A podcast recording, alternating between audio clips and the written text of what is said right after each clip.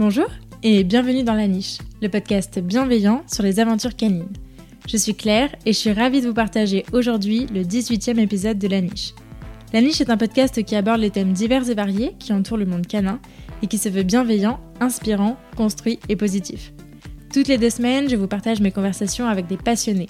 Ils viennent raconter à mon micro les expériences et aventures qu'ils ont vécues avec leurs chiens, leurs réussites, leurs plus beaux moments, mais aussi leurs difficultés et les leçons qu'ils en ont tirées. Aujourd'hui, je suis ravie de vous partager ma conversation avec Marion. Marion est intervenante en médiation animale ou zoothérapeute, comme vous préférez. Comment offrir du bonheur à ceux qui en ont besoin grâce aux animaux? Marion est une créatrice professionnelle de moments magiques et tente chaque jour de répondre à cette question. Dans cette discussion, elle nous raconte son parcours avec sa chienne, Lia, et ses huit autres animaux magiques. De son quotidien riche en émotions à de belles anecdotes, Marion nous parle avec passion des contours de son métier et de son parcours qui l'a mené jusque-là, ainsi que de ses projets à venir. Alors que vous soyez déjà humain d'un chien ou que vous vous apprêtez à le devenir, cet épisode est pour vous. Mais je ne vous en dis pas plus et je vous invite tout de suite à rejoindre ma conversation avec Marion. Salut Marion Salut Tu vas bien? Ça va et toi? Ça va. Merci beaucoup d'avoir accepté mon invitation. Je suis ravie de t'accueillir euh, sur la niche. On va commencer par les présentations. Je te laisse te présenter de la manière dont tu le souhaites. Ok. Et bah Marion, du coup, euh, ancienne aide-soignante et maintenant je pratique la médiation animale depuis trois ans maintenant. Euh, j'ai 29 ans, je vis à Lyon. Et puis, je suis propriétaire de plein d'animaux. Alors, est-ce que tu peux nous présenter tes animaux? Ouais. Alors, euh, j'en ai neuf. Donc, en premier, j'ai ma chienne Lia, qui est une border collie de 6 ans. J'ai Loto, qui est un petit cochon d'Inde, qui va avoir 4 ans. J'ai Toudou, qui est un lapin géant papillon, qui a eu 3 ans. Hippie, qui est une colombe, qui a eu 3 ans aussi. Pipoura, qui est une colombe, qui a eu un an et demi. Minot, qui est un cochon d'Inde qui a eu deux ans, qui va avoir deux ans en février. Et j'ai Grizzly, qui va avoir deux ans. J'ai Belle, qui est une petite lapine, qui va avoir un an. Et sa sœur Mulan, qui va avoir un an aussi. C'est cool. ça fait beaucoup de Mais ça fait beaucoup d'amour. ah, beaucoup, beaucoup, beaucoup d'amour. Ça, c'est sûr. Alors, c'est rigolo parce que tous tes animaux ont un âge assez rapproché finalement. Oui, euh, bah, L'IA, je l'ai eu avant de commencer la médiation. Et la première euh, fournée, entre guillemets, euh, c'est tout doux, l'auto. Et j'en ai perdu entre temps, mais c'était mes premiers animaux de médiation. Et ensuite, les deux petites sont nées à la maison d'une union de, de, mes lapins.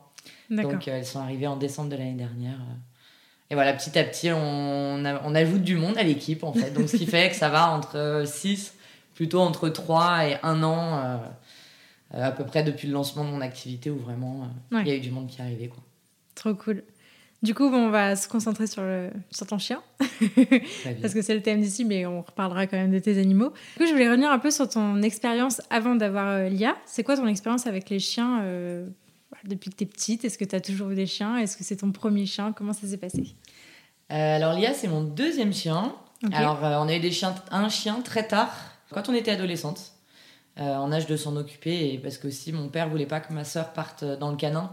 Mm. Du coup, il lui a dit d'abord, tu t'occupes d'un chien et après, on verra si tu veux faire ton métier véritablement là-dedans. Ok. Euh, elle n'a pas du tout fait ça, du coup. euh, du coup, j'ai une première chienne qui était une boxer qui s'appelait Chippy et qu'on n'a pas gardée très longtemps, malheureusement, parce qu'elle s'est fait euh, taper par une voiture c'est un an, un peu moins d'un an et demi. Donc voilà. Et ça a été très compliqué parce que c'était moi qui étais là ce jour-là, avant d'en reprendre un. Et bah, le temps est passé, j'ai fait euh, ma petite vie entre temps. Et l'envie du chien restait. C'était trop court, ça avait été trop court avant. Et euh, puis voilà, là j'avais mon appartement, j'avais mon salaire, euh, voilà. Et ce qui a permis ensuite et bah, de commencer à chercher un chien et de prendre l'IA. Ok. Pourquoi tu as choisi cette, cette race? Donc tu nous as dit que c'était un border collie, c'est ça? Exactement. C'était quoi tes critères de recherche? Comment t'es arrivé jusqu'au Border Collie? Est-ce que tu connaissais cette race? Alors, je connaissais cette race. Euh, mes critères de recherche, je voulais un chien qui soit de taille moyenne, euh, facile à emmener partout avec moi. Je voulais un chien qui tolère, parce qu'à l'époque, j'avais une poule et une lapine à la maison.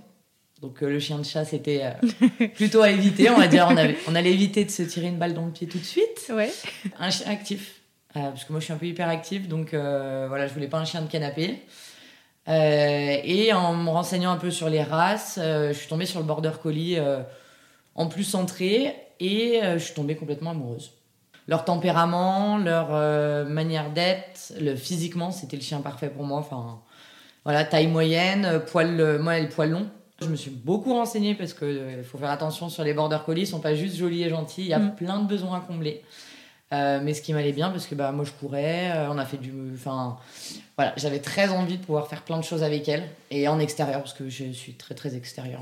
Et c'était du coup le chien euh, parfait, un peu rustique quand même. Mm. Je vous rassure, elle vit sur le canapé, hein, mais c'était un chien voilà, qui me correspondait parfaitement en tant que. On met hyperactif sur hyperactif et ça allait très bien en fait. Et ça a permis de nous poser autant l'une que l'autre donc. ok. Assez intéressant rigolo. aussi, ouais. Ah ouais. Et alors, quelle, est l'histoire de Lia Alors, d'où elle vient? Euh, Est-ce que tu l'as eu petite? Comment ça s'est passé? Lia, elle est rentrée dans ma vie euh, suite à une annonce du Bon Coin. En première intention, c'était adoption de chiot, enfin d'un chiot. Euh, donc, j'avais fait les deux SPA. La première SPA qu'on a fait était absolument fabuleuse, mais il n'y avait pas de chien qui correspondait. Le seul chiot, c'était un bigle croisé, je sais plus quoi. Et la deuxième SPA qu'on a fait, il y a eu deux chiots qui nous correspondaient, notamment un particulièrement mais ils ont été d'un désagréable au possible. On s'est fait envoyer bouler quand on a juste voulu poser des questions. Et euh, du coup, bah, on n'a pas donné suite à ça parce que bah, c'était. On n'avait même pas envie d'y retourner, quoi. Donc, euh, donc euh, oui, je l'ai trouvé sur le bon coin. Donc, je sais que. Et je ne pousse pas du tout les gens à le faire. Voilà. Je l'ai fait et je, je, suis tombée sur une perle sur tous les sens du terme. Malheureusement, c'est rarement le cas. Et il y a beaucoup plus de chiens qui ont eu pas mal de traumatismes ou des choses comme ça.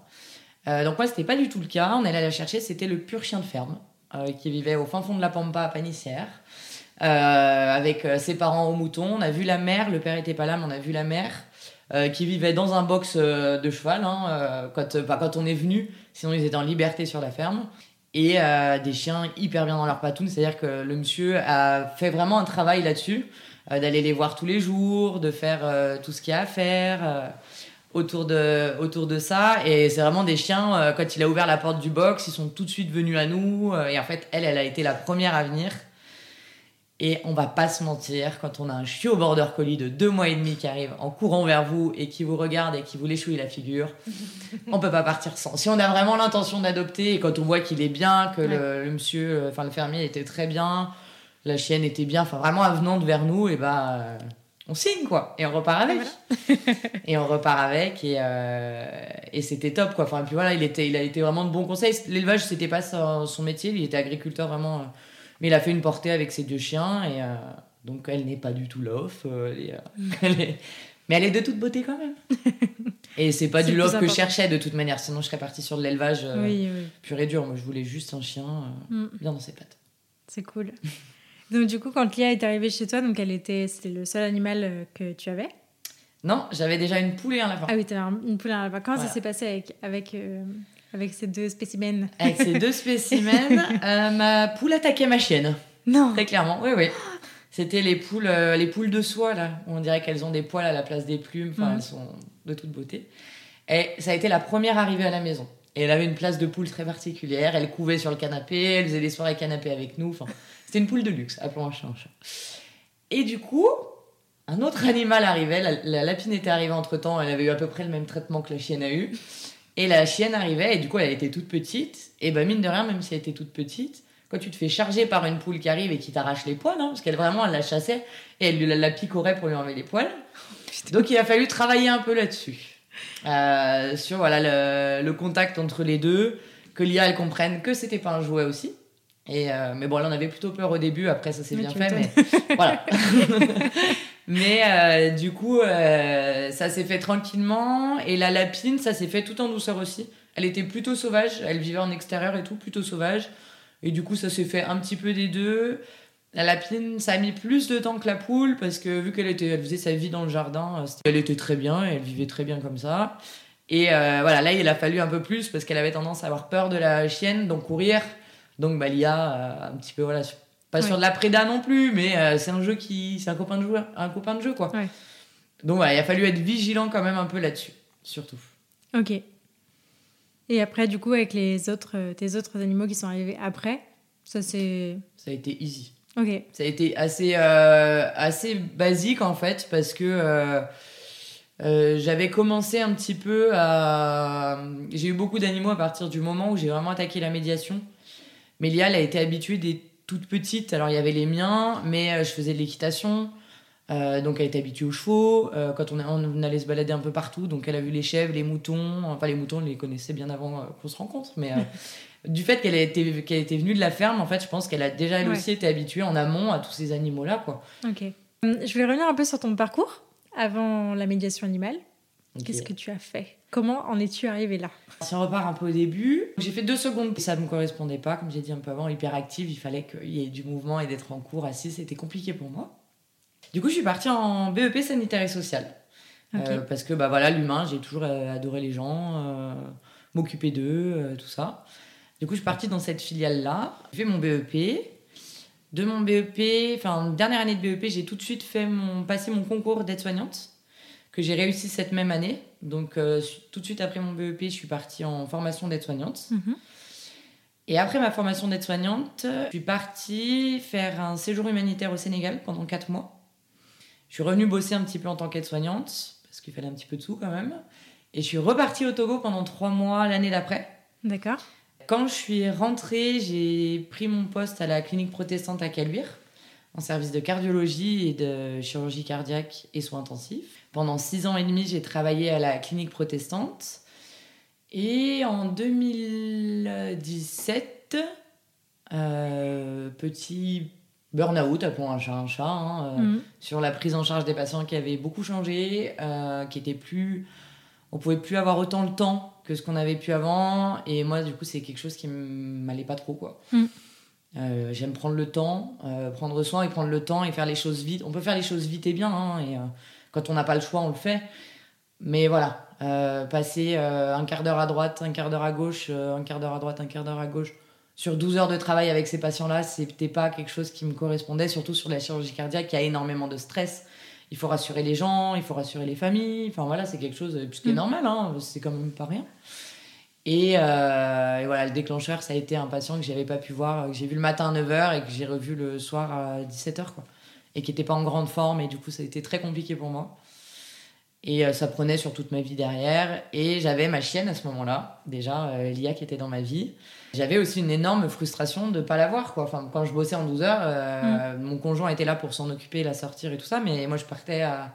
Je la promenais à 6 heures, je partais à 6h30 et je revenais à 20h, quoi, quasiment. Donc, c'était super dur, quoi. Les 3-12 heures, pour moi, c'était dur. Pour elle, je sais que ça l'était aussi, parce que Ouais. C'était collé à moi systématiquement. Euh, et euh, je me suis dit, ok, euh, toi, tu me fais du bien. Mon métier, je l'adore, mais ça me correspond plus sur la pratique qu'il y a à l'heure actuelle. Qu'est-ce que je peux faire qui allie les deux? Parce que voilà. Et puis les animaux, moi, j'en ai toujours eu. On parlait des chiens, mais j'ai toujours eu des animaux à la maison, des lapins, des cochons d'Inde, toutes ces petites choses-là. Et nous, ça nous a énormément apporté, petite. Et j'ai commencé à me renseigner formation animal humain, euh, des choses comme ça.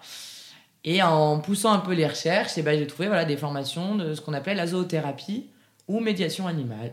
Je me dis, bon, je regarde un peu sur les sites euh, des instituts, je me dis, bah ça, c'est vraiment un truc qui, me ferait envie de travailler. quoi. Tu connaissais pas ce métier-là? Non. J'avais euh, entendu... parler un peu, mais sur le Québec, beaucoup. on parlait beaucoup d'équithérapie. Voilà, tout ce qui était équithérapie, je connaissais très bien. Euh, mais avec les petits animaux, non. Et euh, financièrement, je pouvais pas prendre un cheval. C'était pas possible. Même si j'adore les chevaux et j'en ai fait pendant des années, mais je pouvais pas me lancer dans l'équithérapie, acheter un cheval juste pour faire ça, quoi. Et je me dis, ah, ok, bah, ça marche avec les petits. Enfin, ça marche. Il y a des vrais métiers qui sont faits derrière par rapport à ça. Je me renseigne auprès de l'Institut sur les sessions de formation. Puis moi, je voulais faire la formation globale euh, qui incluait trois modules et la formation avec le chien médiateur, parce que moi, l'IA avait déjà trois ans à ce moment-là. D'accord. Donc je me suis dit, euh, ça peut être un plus de faire cette formation, euh, voilà, pour euh, bah, ne serait-ce que faire marcher un chien à côté d'un fauteuil roulant. Pas des choses comme ça que c'est vrai qu'on n'a pas tous les jours l'habitude de pouvoir faire, quoi. Mm. Dans son entourage, forcément, quelqu'un qui est en situation de handicap. Donc, du coup, je me suis inscrite à la formation en septembre 2017 et on a attaqué en janvier 2018. Et du coup, ça a été en trois modules. Donc, on a eu l'enfant, l'associé, le handicap et la personne âgée. D'accord. Donc, c'était des sessions d'une semaine à chaque fois mmh. où on allait sur site et on avait euh, des intervenants qui étaient là euh, et des mises en situation avec les animaux qui étaient au sein de l'institut. c'était top. Et puis on était sur une petite formation, on était 16. Donc euh, voilà, ça a vraiment permis de pouvoir faire des petits groupes de travail, euh, de monter des, des séances euh, un peu fictives. hein. Euh, Ouais. Voilà, on a tel rôle, toi tu es un enfant porteur de handicap, qu'il soit mental, moteur ou trouble associé. Donc tu as telle réaction et bah, tu dois faire une séance. Tu arrives avec un chien et comment tu approches l'enfant, qu'est-ce que tu fais au niveau de, des interactions, tu pousses l'interaction, tu pousses pas l'interaction, quels sont tes objectifs, toutes ces choses-là? Du coup, c'était hyper intéressant. Ouais. Et ensuite, j'ai fait la formation du chien médiateur. Donc là, on a été avec un éduc pendant 4 jours, avec tous des profils différents et tous nos chiens. Et du coup, là, on a travaillé euh, vraiment sur le chien. Et lui, il, est- il fait partie de cette école de euh, vraiment beaucoup dans l'observation du chien. Ce que je dis, je mets des guillemets, mais euh, un peu plutôt ce côté loup-chien. Le chien est un animal. Oui. Arrêtez de l'enfantiser, arrêtez de ça. Le chien, est, un chien, il a quatre pattes, il peut courir, il peut, Hmm. Euh, il peut faire toute sa vie comme ça. Et en fait, tu prends vraiment ce côté-là en disant, le chien, il peut faire sa vie. euh, Enfin, en soi, il pourrait faire sa vie euh, quand on va en Afrique et qu'il y a des chiens sauvages. ils font très bien leur vie, mais de dire, ouais, je vais lui demander ça. Et il faut qu'il soit récompensé aussi parce qu'il fait, parce que de son initial, c'est pas forcément ça non plus. Enfin, un chien en initial, on lui demande pas de monter sur des tables ou de marcher à côté des fauteuils roulants. Donc, et il avait cette vision-là, c'était hyper intéressant parce que voilà, il était hyper positif et une relation avec le- les chiens l'adoraient quoi. Ouais. Donc c'était hyper intéressant. Tu as fait la formation avec euh, l'IA, du coup, Ouais. c'est- le but au départ, c'était de travailler avec l'IA, Ouais. principalement? Ouais, ça a été euh, un peu l'élément déclencheur de, de ce que j'allais faire aussi. euh, Ouais. Il y a eu un élément déclencheur avec l'IA.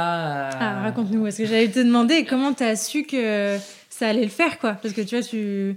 Ouais. Effectivement, c'était un métier qui rapprochait euh, voilà, le- le- ton métier de, initial et puis euh, le chien, enfin les animaux en tout cas. Mais comment tu as su qu'elle, elle était prête à faire ça et que ça allait fonctionner?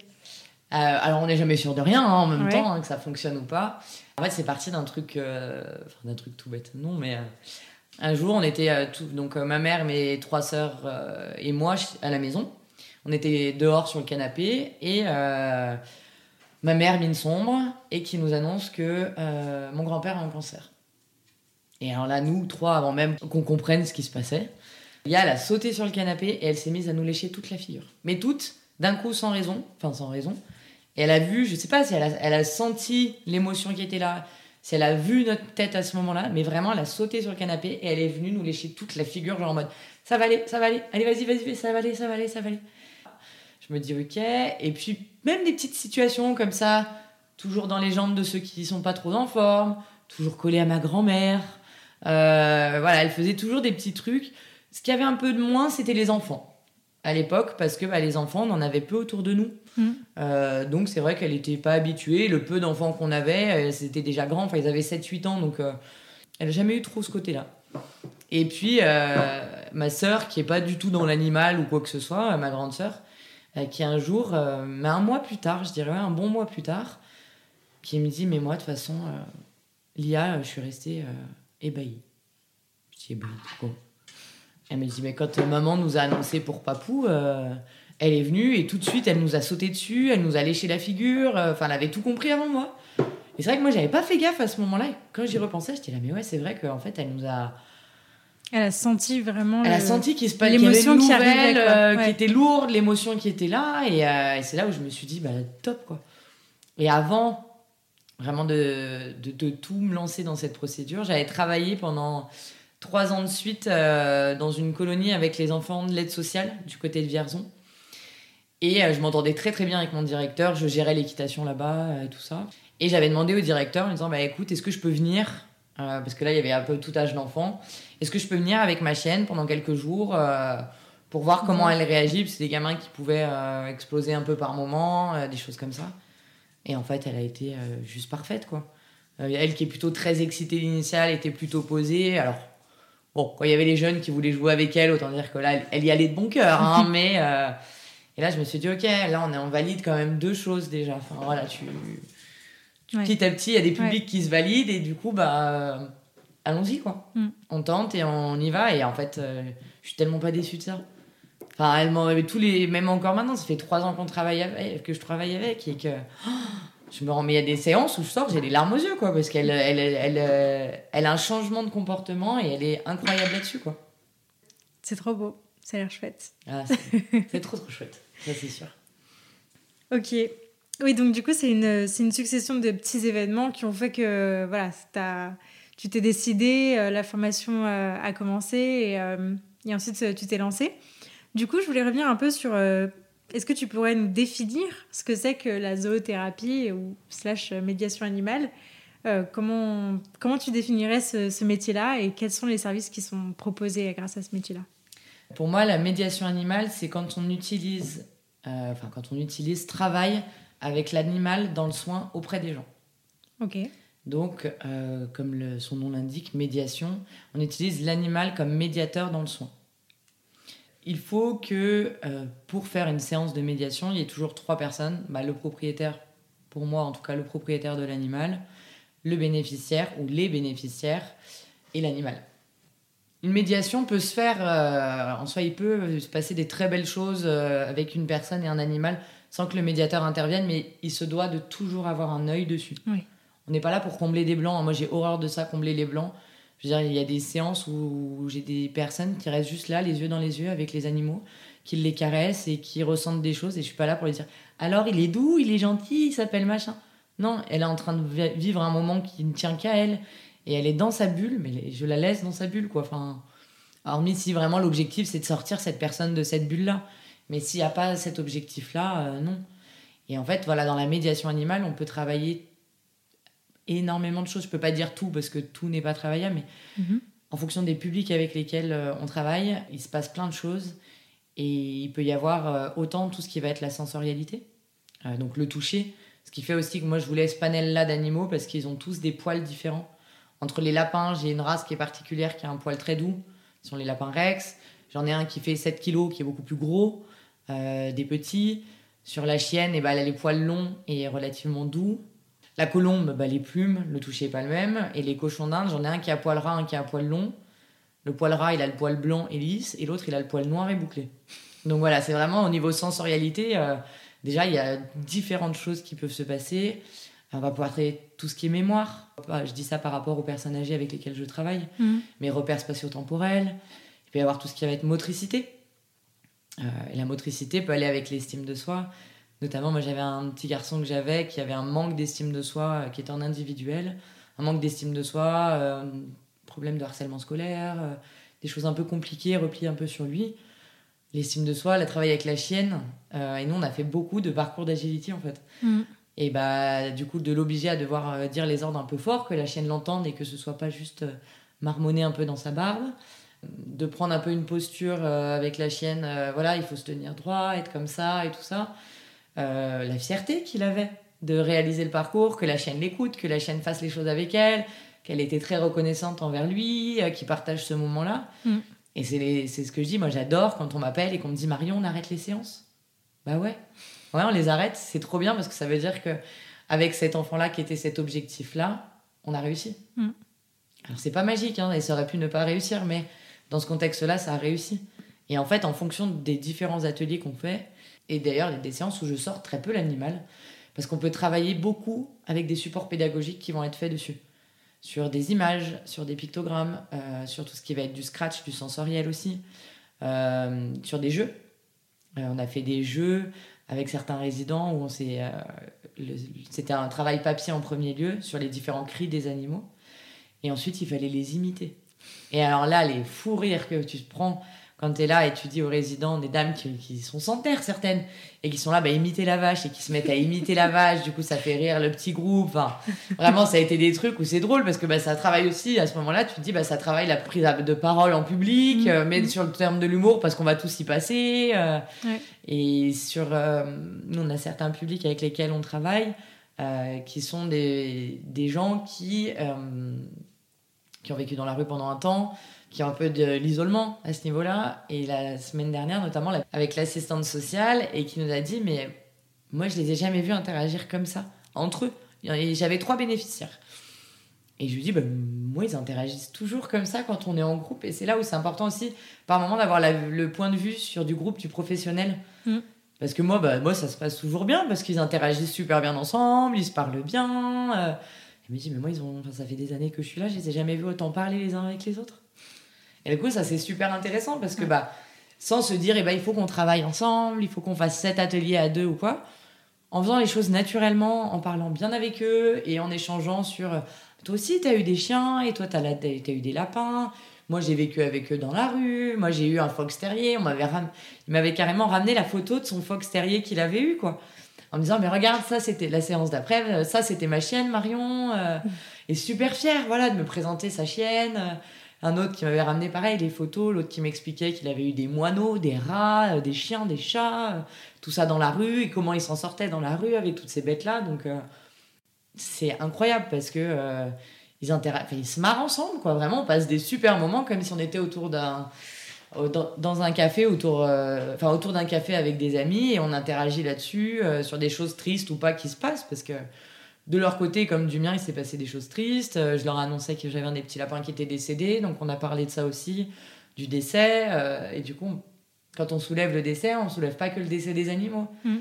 c'est des personnes qui malheureusement ont perdu des gens beaucoup trop tôt aussi comme beaucoup de monde mais avec la précarité qu'il peut y avoir dans la rue euh, c'est quelque chose qui a qui les touche d'autant plus quoi donc en fait, voilà, et hop, on parle de ça et on rebondit sur un autre sujet. Et ça, c'est top parce que parce que c'est hyper riche en fait. C'est un chouette métier. Voilà, du coup, je me suis emballée, j'arrête pas. je comprends.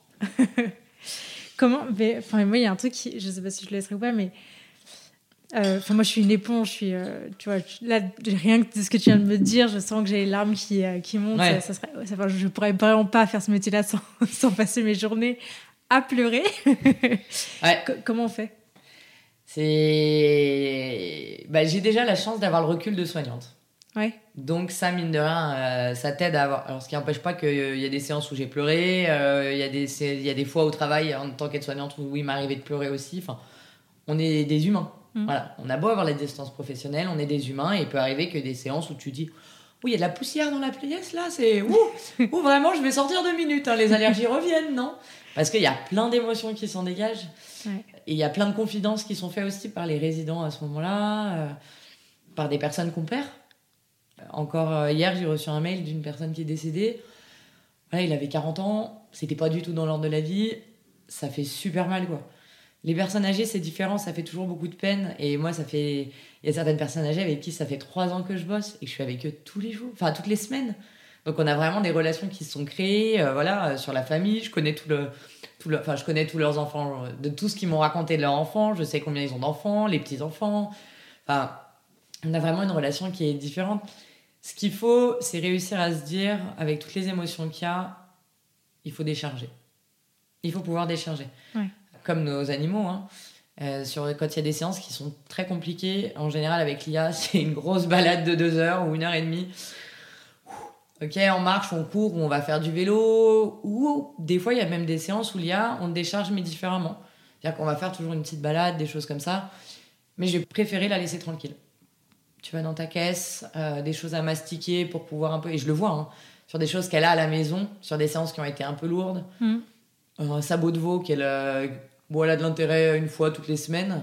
Tu rentres à la Ouais, maison ouais. et là, elle y va, elle y va, elle y va et elle décharge. Et c'est un peu sa manière, elle aussi, de, de décharger. Mais il faut. Moi, ce qui m'a ce qui m'a ce qui m'a vraiment aidé, c'est d'avoir cette distance professionnelle et en initiale, quoi. Mm. Et de se dire que de toute manière, on est là euh, pour apporter un bien-être à un instant T et sur du long terme. Et que tout ce qui est à prendre maintenant, c'est bon pour eux. Que ce soit des personnes qui vont décéder demain, qui sont jeunes, qui sont pas jeunes, euh, qui nous confient des choses très intimes par moment. Enfin, moi, j'ai la dernière fois une résidente qui me parlait du décès de sa fille. C'est la deuxième fois que je la voyais. Voilà, c'est des choses où, où ils nous confient leur- leurs entrailles, quoi. Donc, Mhm. euh, il faut savoir dire, euh, voilà, avoir l'écoute, en fait, surtout. Écouter. Ouais.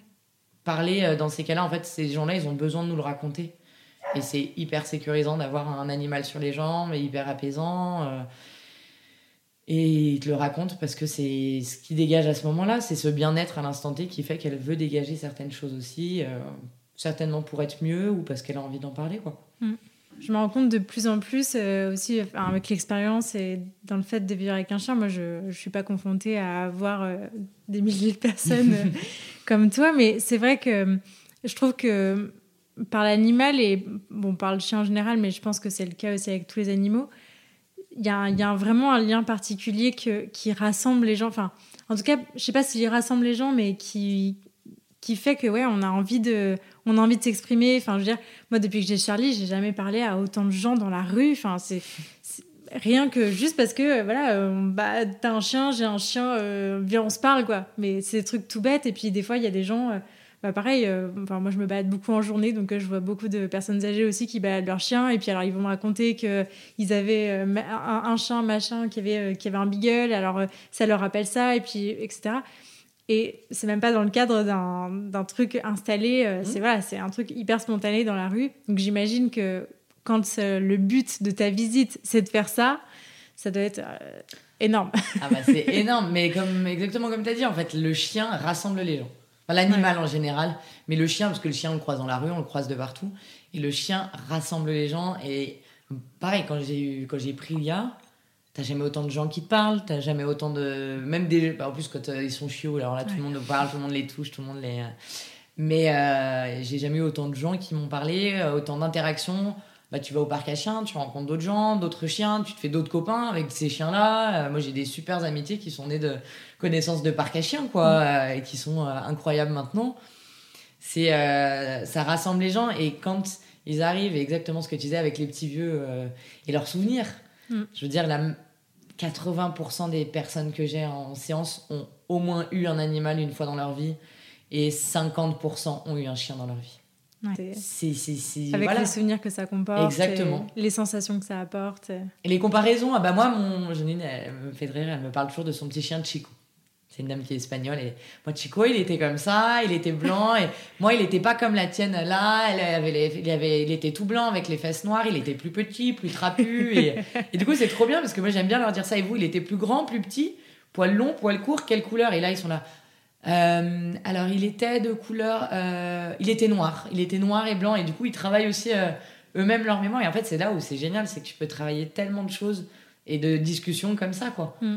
En n'étant pas là en mode, forcément, ce que je dis, la calinothérapie, en mode, vous voulez caresser le chien, caresser le chien, vous voulez faire ça, caresser les machins. On le fait. et puis il y a certains publics avec qui il faut le faire. Mm.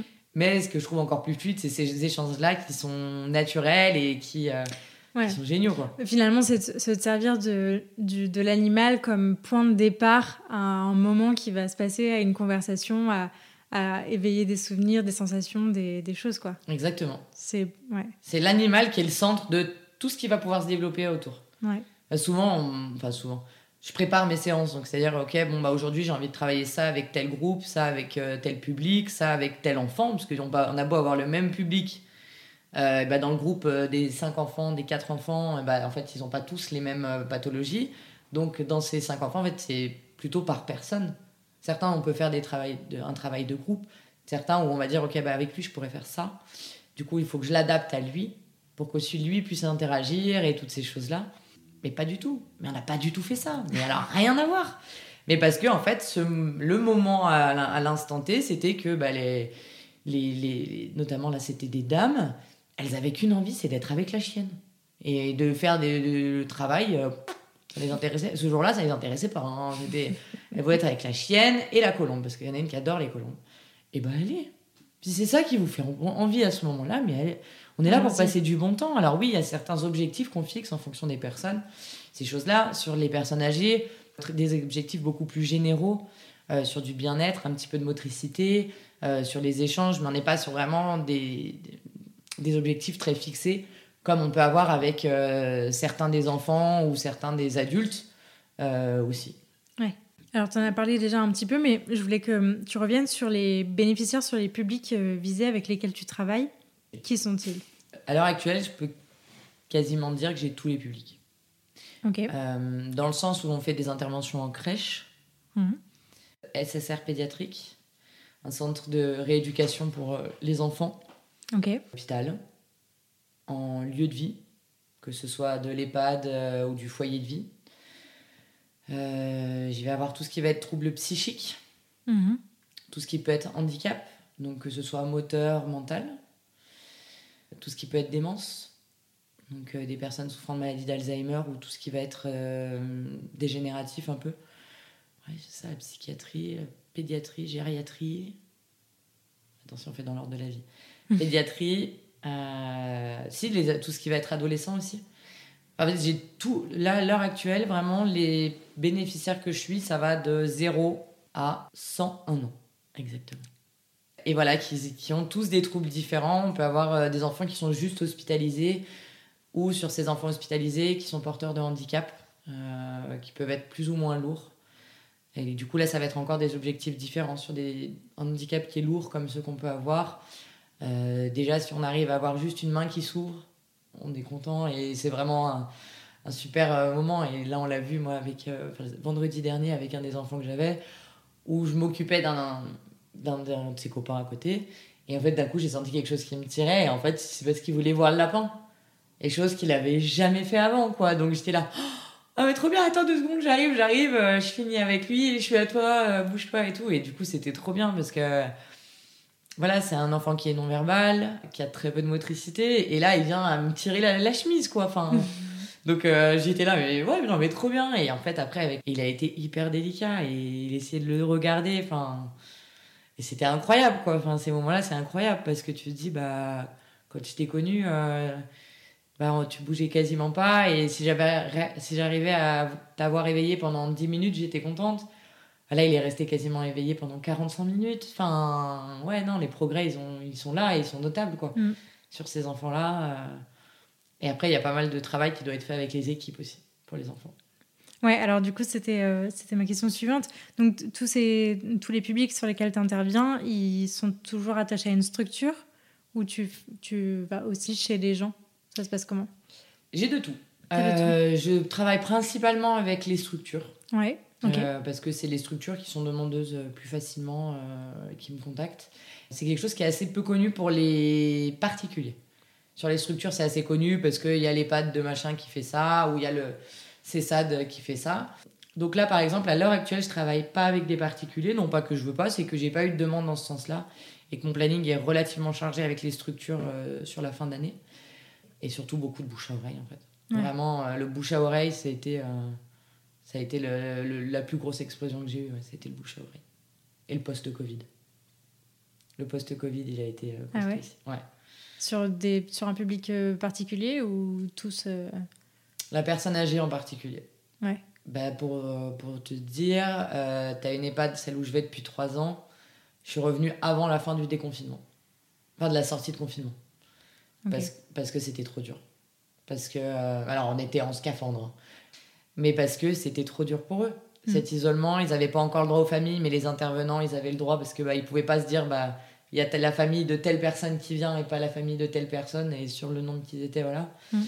Mais euh, ouais, on est sorti, on a fait des visios pendant le confinement avec, euh, avec certains pour leur remonter le moral. Du coup, je leur montrais où est-ce qu'ils vivaient, des choses comme ça, euh, pour partager un petit peu avec eux. Je leur écrivais une newsletter pour qu'ils aient des nouvelles de tous les animaux, que j'envoyais à toutes les structures, à envoyer aux parents euh, ou à partager aux personnes avec lesquelles je travaillais. euh. Là, on a essayé de faire en sorte. Et donc, du coup, tu as parlé euh, tout à l'heure d'objectifs qui étaient euh, parfois fixés sur, les, sur les personnes avec qui tu intervenais. Du coup, ces objectifs-là, ils sont fixés par qui et comment ils sont décidés Comment, comment tu travailles? Parce que j'imagine que c'est pas juste la structure qui dit viens à telle heure et puis toi, tu prends ton groupe et tu y vas, quoi. Comment ça se passe?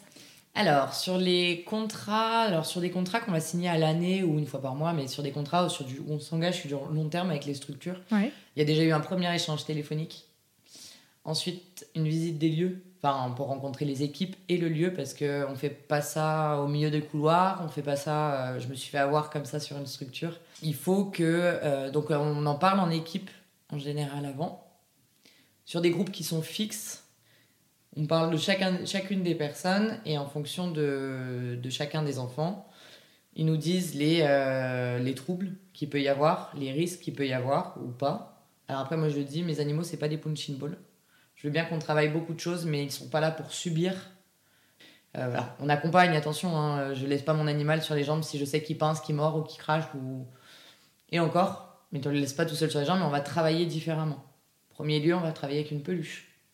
Le toucher de la peluche, euh, toutes ces choses-là. Et du coup, euh, tous ces objectifs vont être mis en place avec les équipes. Euh, souvent, on se fait un petit compte rendu, soit oral, soit écrit. Ouais, bah là, je l'ai trouvé qu'il était un peu fatigué, moins intéressé par la colombe, alors que la dernière fois, il avait bien réagi. Eux, ils nous transmettent aussi. Bah là, cette, enfin, lui, il est pas bien aujourd'hui, il est ronchon. Euh, elle, est très fatiguée. Et du coup, ça permet aussi à nous de pas aller solliciter plus cet enfant ou cet adulte. Parce que s'il est fatigué, on va pas aller trop l'embêter. S'il a envie d'interagir avec nous, il interagira. Mais on va pas stimuler pour stimuler euh, Mm. dans ces cas-là, quoi. Mm. Donc, euh, donc voilà, et après, voilà les objectifs. Et des fois, il y a des structures qui me le disent. hein. On n'a pas d'objectif autre que le bien-être. On veut des... qu'ils soient bien. Vous faites ce que vous voulez. Mais on n'a pas d'objectif de motricité, on n'a pas d'objectif de toucher, on n'a aucun objectif euh, fixé. C'est vraiment, vous le faites comme vous. Et du coup, là, c'est à moi de faire les différents objectifs. Une fois, pareil, que j'ai vu un petit peu les personnes avec qui j'étais, quelles sont les capacités euh, de chacun, que ce soit mental ou physique. Mm. Parce que ben, on peut pas travailler les mêmes choses, on travaillera différemment à ce moment-là. Donc euh, voilà, c'est s'adapter toujours Ouais, en fonction de chaque minute, même euh, de la séance. Quoi. ok. Et les séances durent combien de temps? Une séance en moyenne, c'est une heure, une heure à une heure et demie. Si on parle vraiment des séances de zoothérapie, les vraies de vraies, il faut pas moins d'une heure parce que en dessous, bah déjà le temps que je passe à les préparer, euh, c'est pas Ouais. possible. Maintenant d'ailleurs cette année, j'ai décidé que ce serait pas en dessous d'une heure et demie parce que je passe trop de temps. C'est-à-dire que chacun des animaux est vérifié, brossé avant chacune des séances, fois le nombre Ah ouais. ça commence à faire un peu de monde. Ouais. Après, il y a les séances découvertes, comme on fait avec les crèches, où là, on fait des petits groupes de 20 minutes. Parce que, bah, en fait, les, enfants, ça va pas au-delà. Comment tes animaux le, gèrent, tout ça? On parlait tout à l'heure euh, avec l'IA, des fois la charge émotionnelle que ça peut engendrer les séances. Euh, J'imagine que pour les lapins ou tous les animaux que tu as, ça ils absorbent les, mêmes émotions, euh, tous, alors pas forcément tous de la même façon, mais en tout cas, c'est là et il faut y faire face. Enfin, en tout cas, il, faut le gérer. Est-ce que, je sais pas, les lapins déchargent aussi? Comment ça se passe?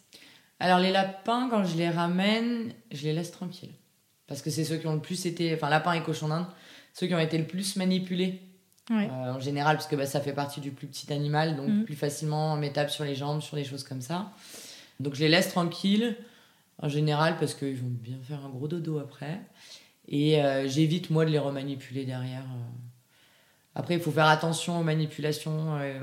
on n'est jamais à l'abri d'une touffe de poil qui est arrachée ou des choses comme ça. hein, mais euh, il y, a, il y a des séances où ouais, je les ai mis à l'abri. Euh, Mhm.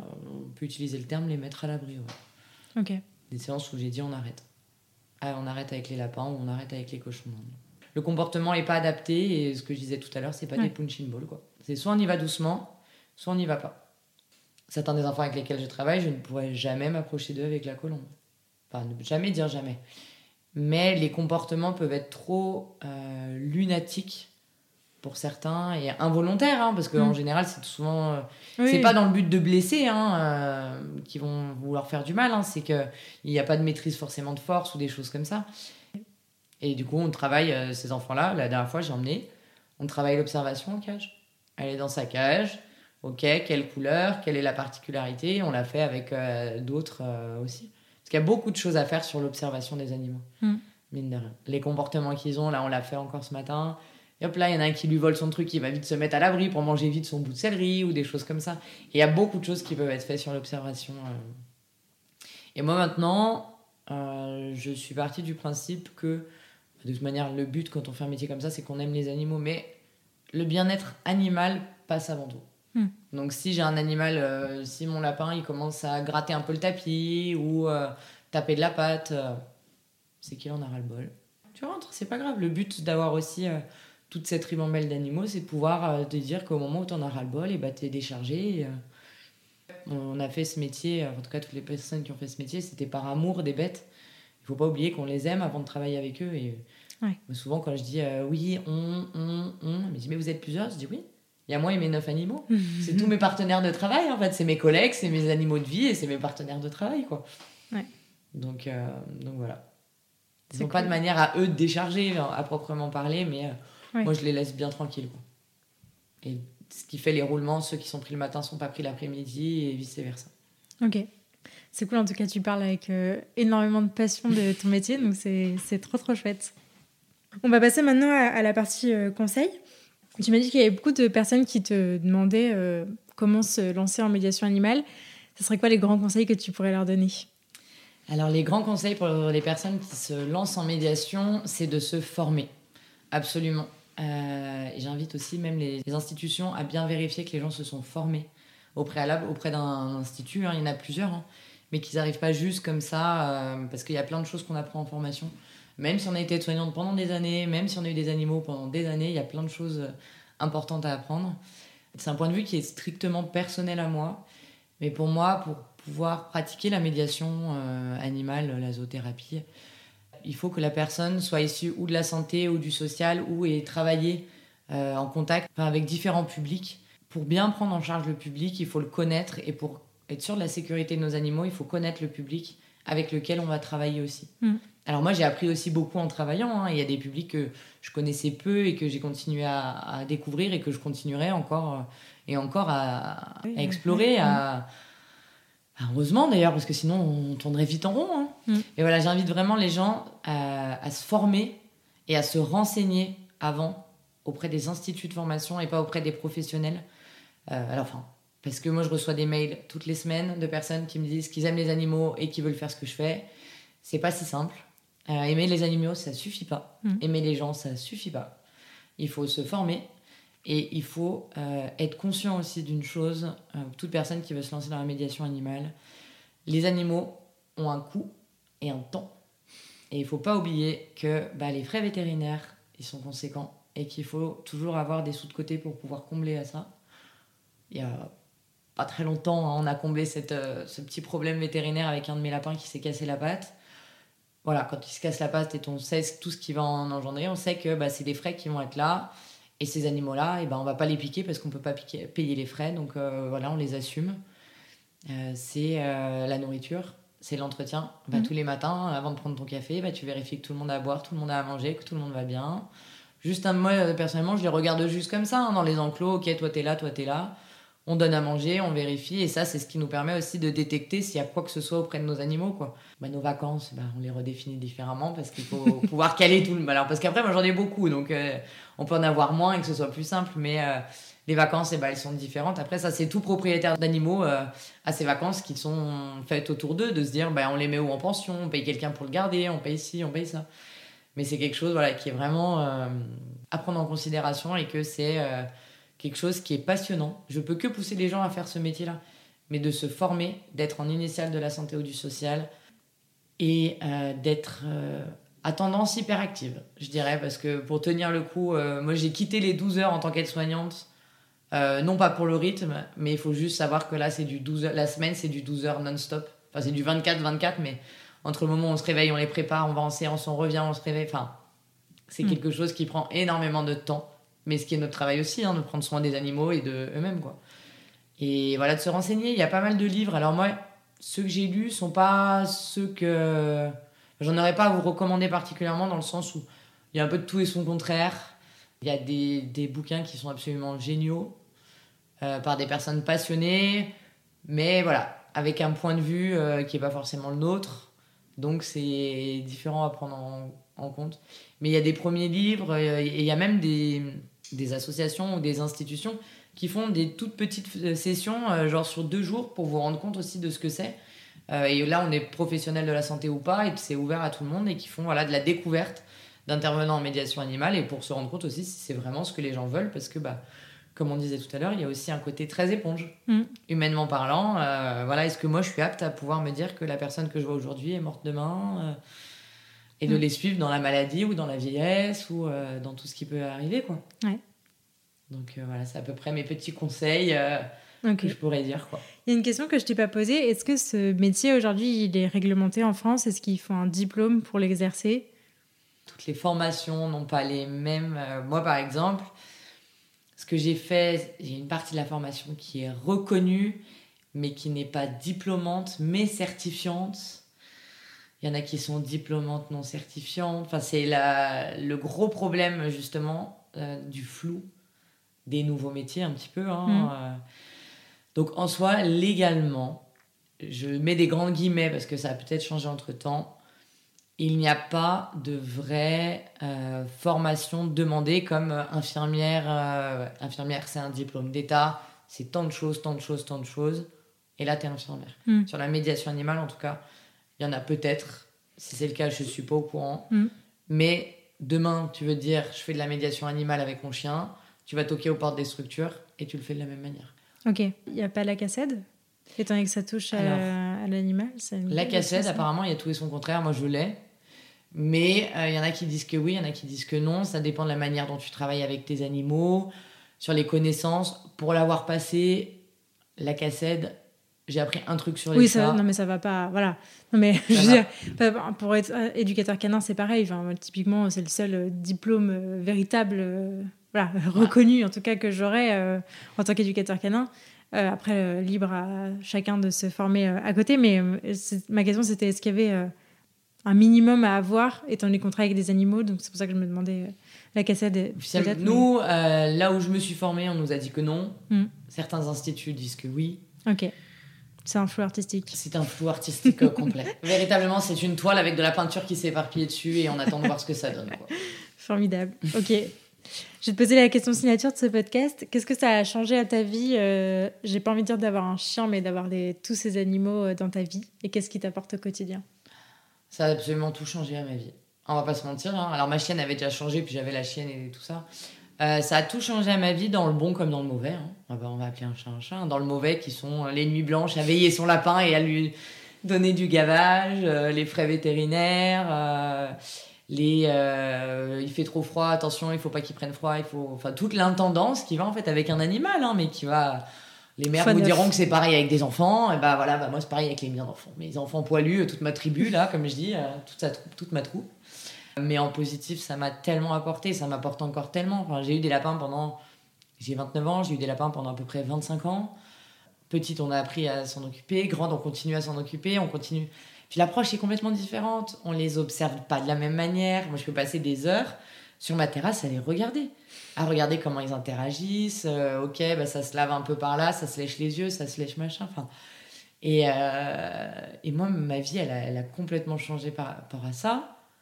C'est euh, comme euh, diraient des amis, t'es jamais tranquille. Je suis jamais tranquille, mais intérieurement en moi, j'ai jamais été aussi bien de toute ma vie. Je vis passion, je vis animaux, je vis humain et j'ai mêlé les deux.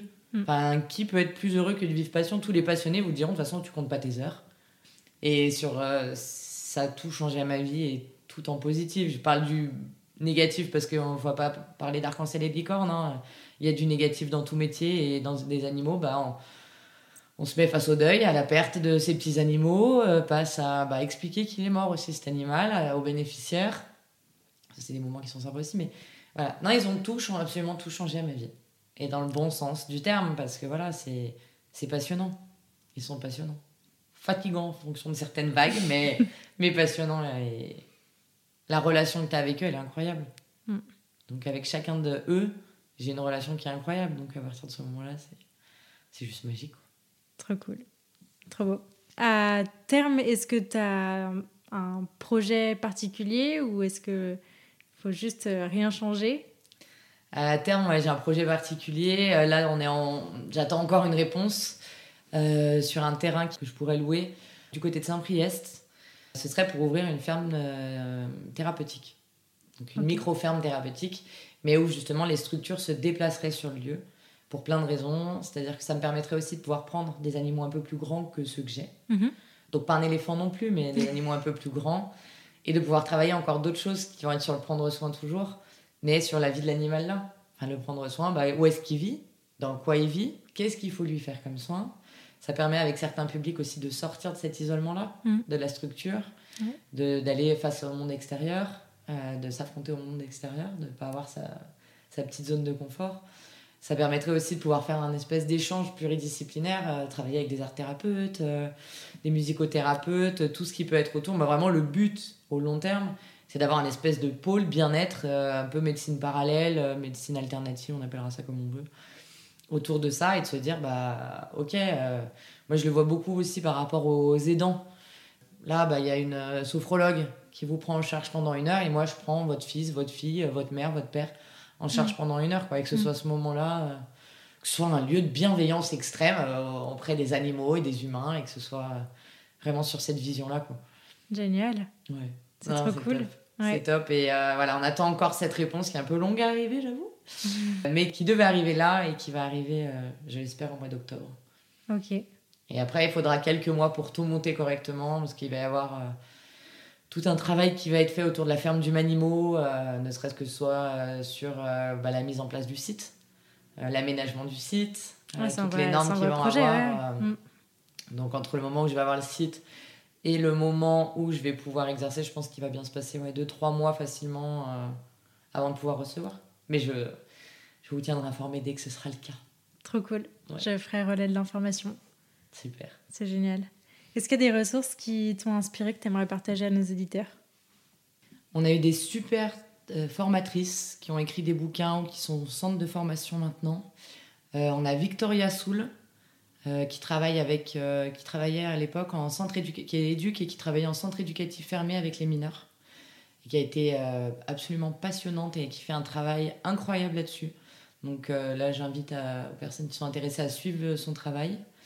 Et il y a aussi les Lamas des Plaines, Charlène Periola, si je te dis pas de bêtises, qui est absolument incroyable et qui est devenue centre de formation et qui travaille euh, principalement avec des lamas et euh, elle a des dromadaires, elle a des chevaux euh, et qui a été qui est géniale comme formatrice. Vraiment, elles ont- pour moi, ça, elles font partie des deux qui m'ont le plus inspiré sur la manière d'être et leurs sites sont très bien faits et d'une bienveillance à toute épreuve. En film, j'ai plus le nom exact, mais il, a été euh, oscarisé avec une dame qui prend soin d'une pie. Pingui. Euh, oh, Ah, ça me parle. pingui. Euh, au pire, je te le retrouverai, tu le noteras juste en. Ouais, ouais. Oui, je, je mettrai toutes les informations Ouais, euh, voilà. en Mais description. euh, lui, il est cool parce que c'est elle qui, euh, qui a eu un gros accident et en fait, c'est en s'occupant de cette pie qui est blessée qu'elle, euh, que ça va reprendre du poil de la bête et je trouve que c'est, un, c'est une vision qui est très intéressante euh, de la chose. Mais Ok, après, non, super. elles deux, c'est pour moi celles qui ont été les plus, euh, les plus inspirantes. Ok. Trop cool. Où est-ce qu'on redirige les éditeurs qui souhaiteraient suivre ton travail? Sur Instagram, donc c'est Humanimo Zoothérapie. Facebook, c'est pareil. Et mon site internet, c'est humanimo.fr.